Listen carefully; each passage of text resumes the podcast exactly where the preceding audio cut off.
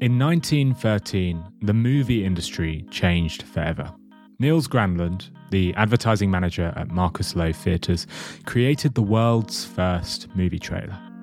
Except this trailer wasn't for a movie, it was a trailer for a Broadway play called The Pleasure Seekers. Nils cut together recordings of rehearsal footage into a short montage. The recording was shown after the films at Loew's Theatres, hence the name Trailer. I can't find any clips of that trailer, but it's said to be very different from the trailers we know today. No music, no fast cuts, no voiceover. In fact, the trailers we're familiar with are a fairly new phenomenon. A little while after Neil's first trailer, a man called Herman Robbins created the National Screen Service. Studios would hire the NSS to do much of the production work for an upcoming movie, including creating the trailer. And from the 20s all the way to the 60s, the NSS had a virtual monopoly on trailers, creating almost all of them, typically in a rather plain and dry style. That was until amateur filmmakers like Stanley Kubrick and Alfred Hitchcock started to create trailers for their own films. And in the 70s, Steven Spielberg's trailer for Jaws was considered a milestone in the trailer industry. Universal spent $1.8 million marketing Jaws, including an unprecedented 700,000 on television advertising. There is a creature alive today who has survived millions of years of evolution without change, without passion, and without logic. It lives to kill. The trailer worked. Jaws opened in 409 theatres with a record $7 million in sales in the opening weekend and grossed $21 million in sales in the first 10 days. It made $100 million in the first 59 days and overtook The Godfather as the highest grossing film at the North American box office. The film was brilliant, but it was the trailer that drove demand. Jaws. See it before you go swimming. This changed the movie industry. And from this point on, producers were convinced the key to a box office hit was a good trailer. And today, millions of dollars are spent creating each trailer. It's not just for films either. You've got trailers for TV shows.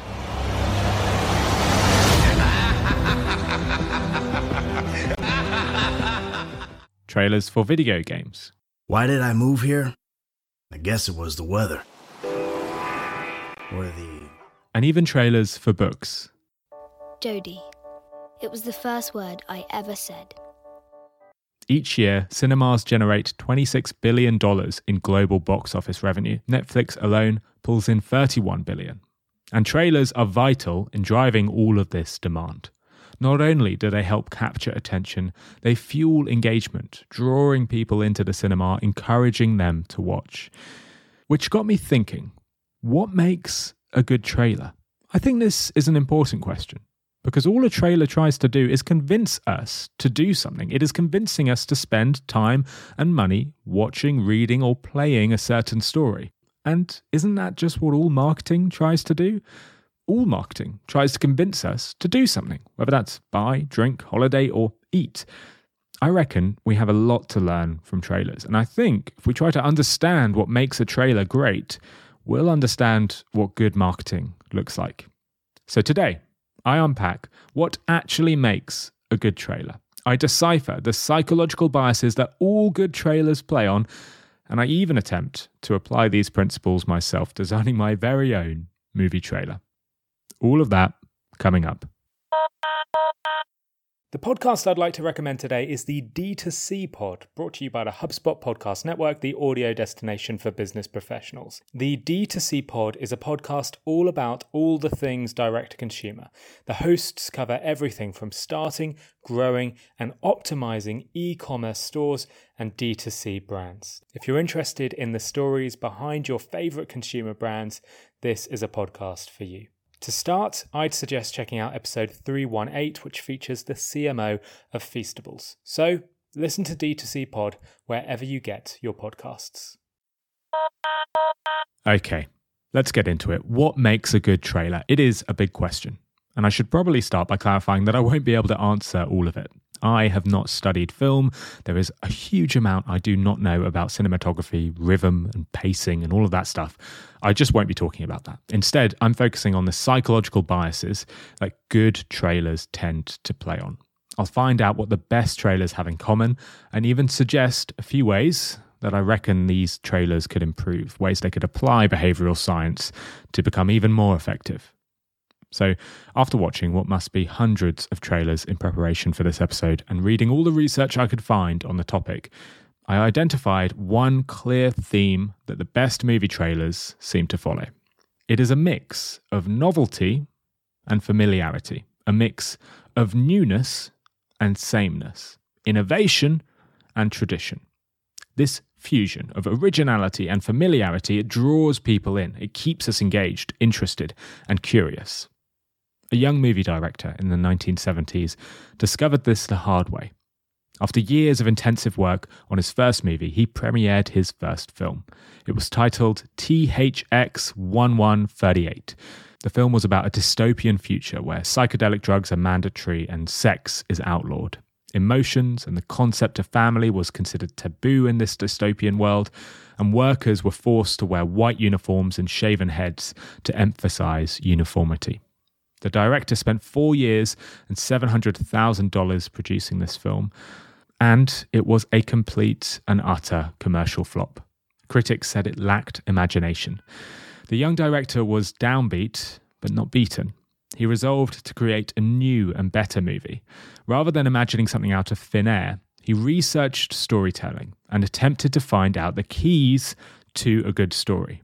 After studying the tenets of storytelling, he took the key principles and applied them when writing his next script. At first, the producers weren't sure the script would be a hit, but they gave him the benefit of the doubt. He had the green light to create this film. And that film went on to become the single highest grossing movie franchise of all time Star Wars. That young director, of course, was George Lucas. The brilliant book Blindsight looks back at exactly what George Lucas read when he was doing his research. The authors share that Lucas read the seminal book on mythology. It is called The Hero with a Thousand Faces. This book details the striking similarities in heroes' myths. These similarities are shared across cultures, not because different civilizations copied each other, but because these similarities are an innate part of human development. Lucas's stroke of genius was to combine a very familiar tale of a hero's journey with the new and novel world of space travel and science fiction. That really is all Star Wars is. It is a film based on an existing template that audiences recognized in heroes' myths and standard adventure stories, but it is based in a new and novel world.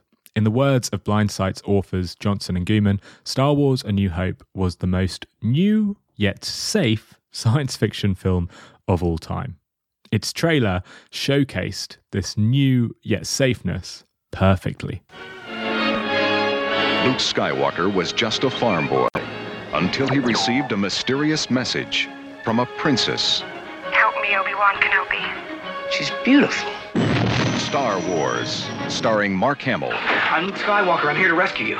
Aren't you a little short for a stormtrooper? Harrison Ford, Boring conversation anyway. Luke, we're gonna have company! 20th Century Fox presents the most extraordinary motion picture of all time Star Wars. By just listening to the trailer, you could almost believe the movie was for a classic Western or a damsel in distress tale. It showed that the story was familiar and that the mix of novelty and familiarity worked. George Lucas didn't know this, but there is hard scientific evidence that backs up the novelty plus familiarity rule. Researcher Stuart Shapiro tested this in print ads. In these ads, they placed familiar brand logos like McDonald's, Heineken, and Ford in new and novel areas in printed ads. See, typically in a print ad, you'll see the logo in the bottom right or at the top of the ad. But instead, the researchers moved the logo to new areas in the middle right, the middle left, or slap bang in the middle. The result? Well, these subtle changes to the ad in A B tests led to a 20% increase in the subject's preference for the brand. Moreover, all participants claimed not to have detected the subtle differences. A bit of sameness but novelty boosted recall. And you will have noticed this phenomenon yourself. Take viral news stories. Often they mix a sort of traditional tale with a new scenario. Elon Musk ruining Twitter is the classic rich man squanders his money story. That's a story as old as Oscar Wilde's Dorian Gray or even Shakespeare's King Lear. Or take popular new food trends like Red Bull and vodka, avocado and toast, sushi burritos, or matcha lattes. They all combine something familiar with something new. It's not just the case with movies, news, and food, though. This mix of newness and sameness dictates our musical preference, too. Take this other great example from Blindsight. It's about the famous Spotify For You playlist. When Spotify first introduced this playlist, it was dedicated to give users personalized new music and new recommendations based on their past listening data. It was all about new music, and Spotify hoped it would be a hit. Users told them that they were desperate to find new music, so they thought this would work. But the results, post launch, were really mixed. The playlists were a little bit popular among heavy Spotify users, but they were not popular at all for light users, for whom Spotify had little data to base the playlists off. The Spotify engineering team then made a miraculous mistake. In 2015, the same For You playlist, which was packed with new songs, was accidentally mixed with the user's most listened to songs. This resulted in an accidental combination of new songs and very, very familiar songs. The engineers were shocked to discover that this broken playlist was far more popular than ever before, with all users spending much more time listening to it. The Spotify CEO shares the story to The Atlantic, saying every engineer reported this as a bug, so we fixed it, making sure every song was completely new. But when we did, listenership dropped, so we restored the previous version. He said, It turns out having a bit of familiarity breeds trust. The key to enjoyment in life seems to be a mix of newness and sameness. All the best trailers follow this exact formula, copying Spotify's broken playlist, combining new and novel ideas with traditional tales. Some follow the lead of Star Wars, showing a traditional story in a new and novel way. Take Blade Runner, for example, which tells a classic cops and robbers story, but in a totally new dystopian setting with flying cars and bioengineered humanoids. I need your deck. This is a bad one, the worst yet. There was an escape from the off-world colonies two weeks ago. Six replicants, three male, three female. They slaughtered 20... A Blade Runner's job is to hunt down replicants. Or take Everything Everywhere All at Once, the winner of seven Oscars. It starts telling the familiar story of an overworked, worn out, middle aged mum in a failing marriage, before adding the completely new and novel element of multiverse travel. Mrs. Wang, are you with us? I am paying attention. Now, you may only see a pile of receipts, but I see a story. I can see where this story is going. It does not look good.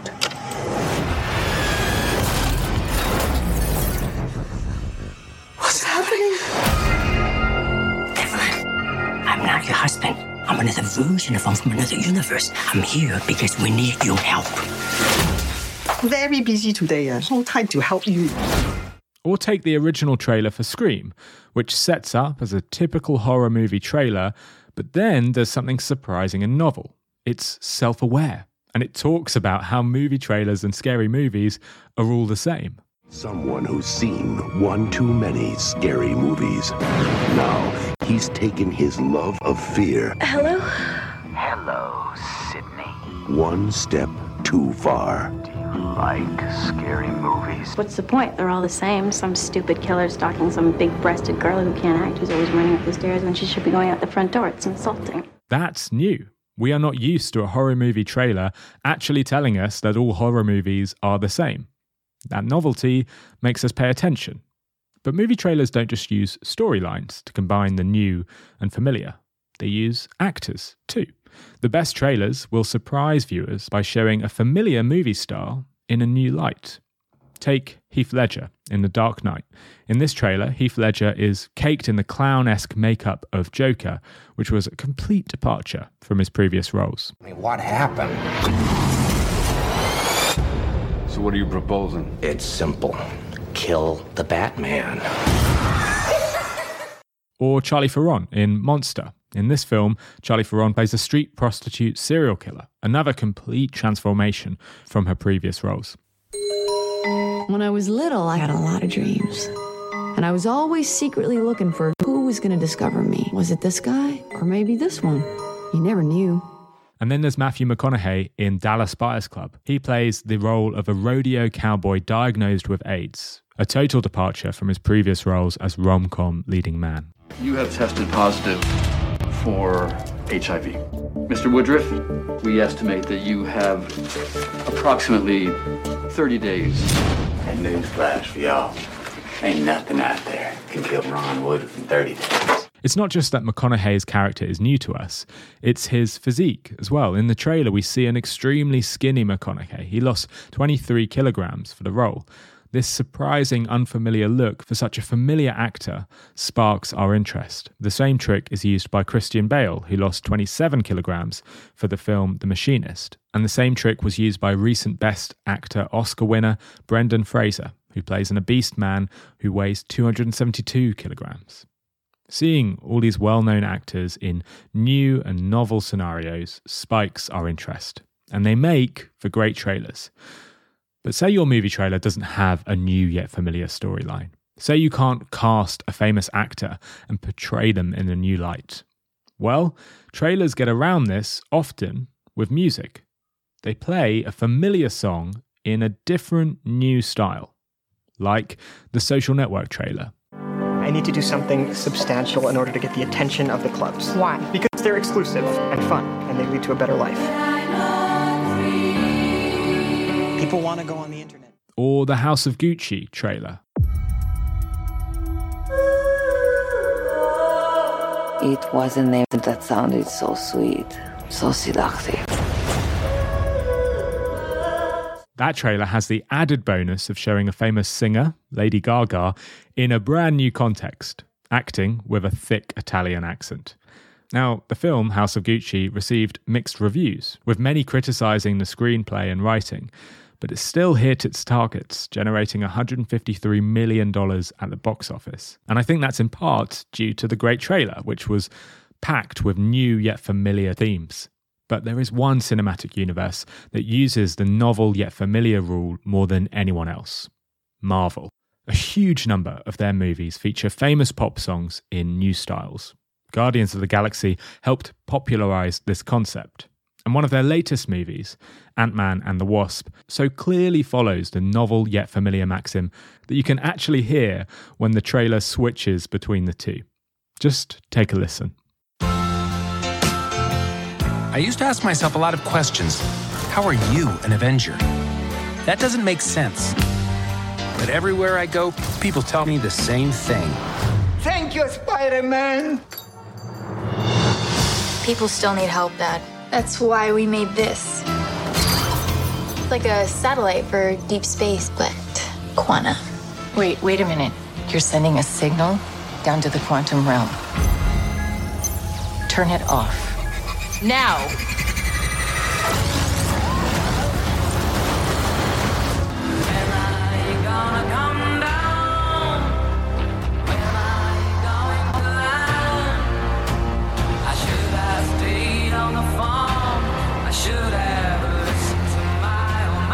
Secret universe beneath ours. Newness and sameness. The secret cheat code used by trailers across all genres. Once you see it, you can't unsee it. It works. It's successful. It's proven to deliver for Star Wars, Spotify, and even banner ads. But it's not the only trick. There are a few other nudges that trailers use, and I'll share them after this quick break. Oh, and definitely listen to the end because you'll hear my attempt at designing my very own movie trailer. Finding a service solution that helps you better connect with customers and keep them happy can feel impossible. It's like trying to remember the name of someone you've just met at a networking event. I've made this mistake before, introducing a colleague to my new friend Dan, only to find out his name was actually Ian. Being personal with your customers is important, but keeping on top of all that information can be very hard. That's where HubSpot's all new Service Hub comes in. It brings service and success together on one powerful platform for the first time ever. It's got an AI powered help desk and an AI powered chatbot that handles frontline tickets fast. Plus, it comes with a customer success workspace that helps reps anticipate customer needs. Plus, it never forgets a first name.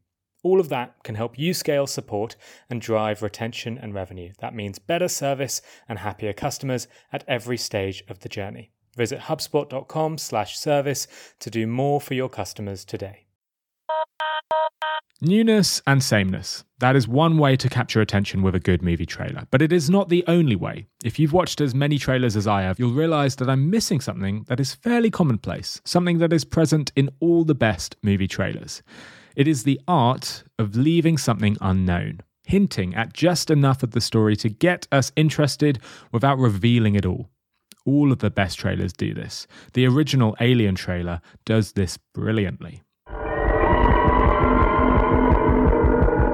There is no voiceover, no conversations to explain the premise, just increasingly fast paced clips of horror on the spaceship with the ominous line appearing at the end of the screen in written text, which read, In space, no one can hear you scream. This builds hype, generating interest without revealing too much. Vitally, Alien doesn't show the monster. This is a really important trailer rule. The very best trailers don't reveal the monster, they only hint at it to build hype. The 2014 Godzilla trailer does this really well, not showing Godzilla in full, just showing an outline of the monster through the mist.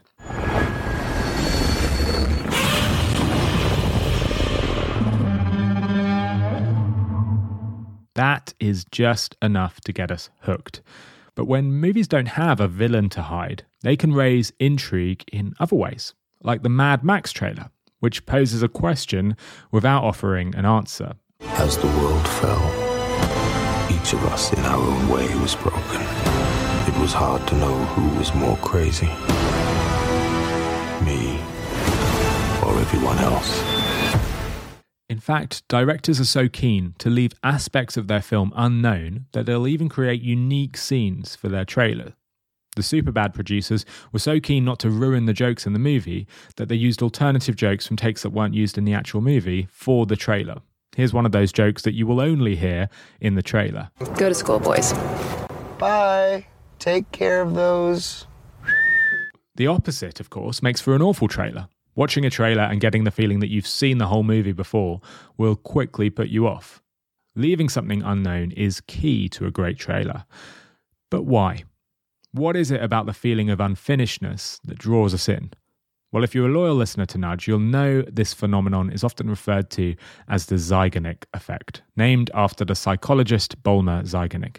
The book Blind documents some of the earliest studies on the Zeigarnik effect. Most of these studies focused on memory, showing how leaving something unknown makes us remember it more. The studies found that when students are given the task of memorizing a list of words but are interrupted halfway through by another task, they'll actually remember the words far better than if they'd been able to complete their memorization without being interrupted. Now, this sounds irrational. You shouldn't remember more if you're interrupted, but it's true. Furthermore, students always show a strong desire to complete the memory task as soon as they are given the chance. Leaving something unfinished isn't a nice feeling. We are desperate to complete it, we're desperate to finish it. Johnson and Ghuman write that it is human nature to finish what we start, and if we cannot finish, we experience discomfort. The Zeigarnik effect is built into some of the world's most addictive products. Take Netflix post play feature that stops you from walking away after you watch one episode of The Office by auto playing the next. TikTok's continuous scroll stops us from leaving the platform by pushing viewers onto a new video as soon as their attention wanes. Continuous scroll on TikTok isn't a TikTok invention, of course. It's a well known application of the Zeigarnik effect, which has been proven to work even outside of social media. Time.com, for example, revamped their whole website in 2015 to include a continuous scroll interface. Their engagement, after they made this change, improved almost immediately. The percentage of viewers who left the site after viewing only one page, otherwise known as the bounce rate, well, that dropped by 15%, which is very impressive for a single website change. The sports website Bleacher Report achieved a similar reduction in bounce rate when they killed their traditional site page and replaced it with an infinite scroll design. But Bleacher and Time, well, they only just scratched the surface. The masters of the Zeigarnik effect, according to Blindsight authors Johnson and Ghuman, are our old friends at Marvel and their Marvel Cinematic Universe. They have the highest grossing film franchise of all time with $26 billion in sales from their films alone. They trigger the Zeigarnik effect not only through their film trailers, which we heard earlier, but also in their post credit scenes. These post credit scenes, appearing after the credits have rolled, foreshadow future films, hinting at what's to come, leaving the story unfinished and triggering the Zeigarnik effect. The very first Marvel post credit scene was in their 2008 film Iron Man. I am Iron Man. You think you're the only superhero in the world? Mr. Stark, you become part of a bigger universe. You just don't know it yet. Who the hell are you? Nick Fury, director of S.H.I.E.L.D. I'm here to talk to you about the Avenger Initiative. By hinting at a new initiative, it provides a healthy dose of unfinishedness that can only be sated with a new Marvel film.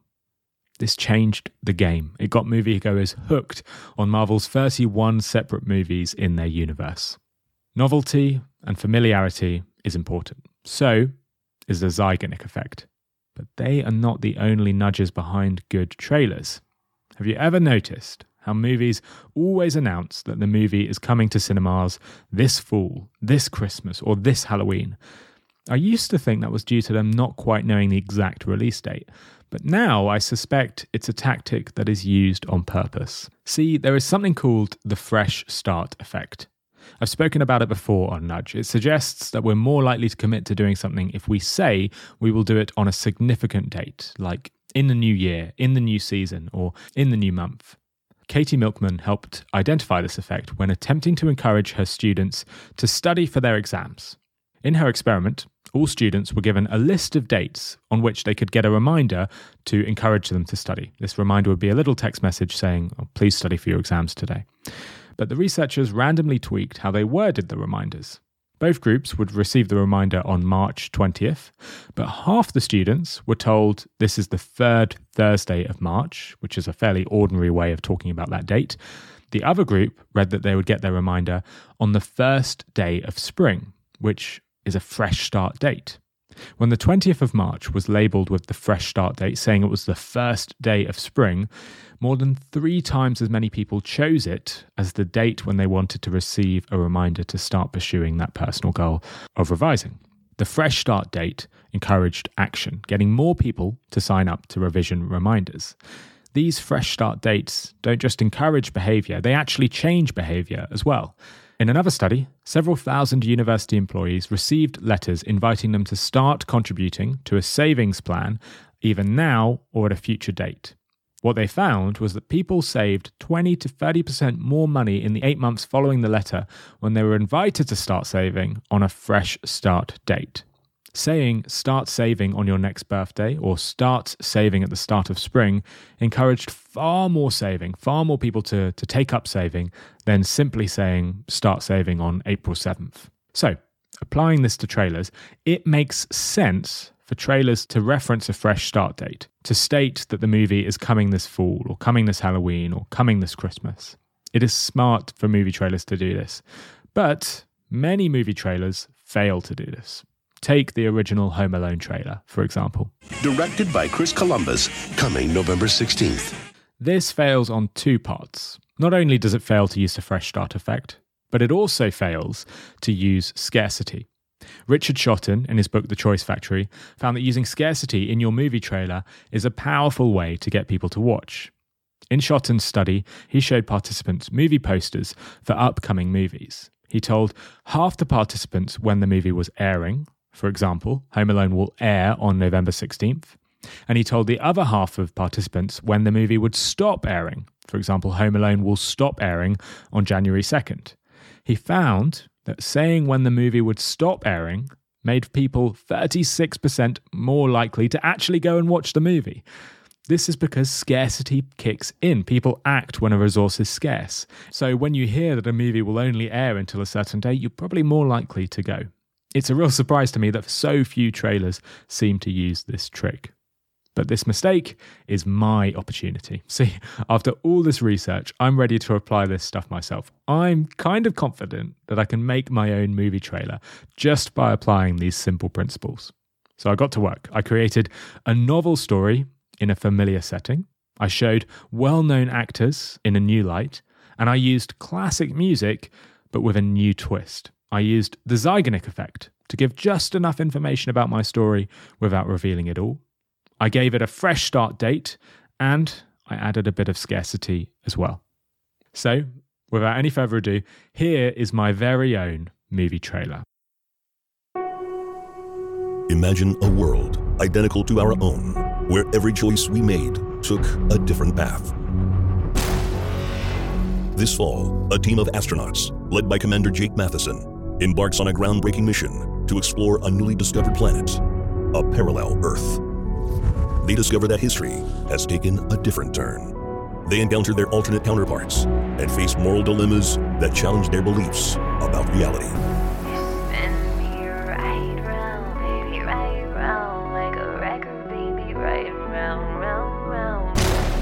In this alternative Earth, scientific breakthroughs once thought impossible have become reality.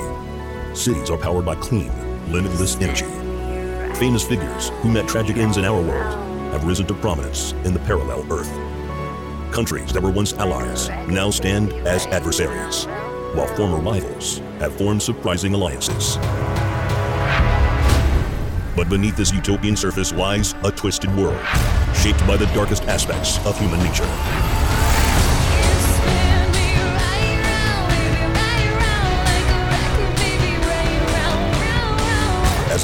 Delve deeper into this mysterious realm, they find themselves entwined in the lives of their alternate counterparts. Friends, families, and even enemies. Their stories reveal the shared threads of humanity that connect them across dimensions.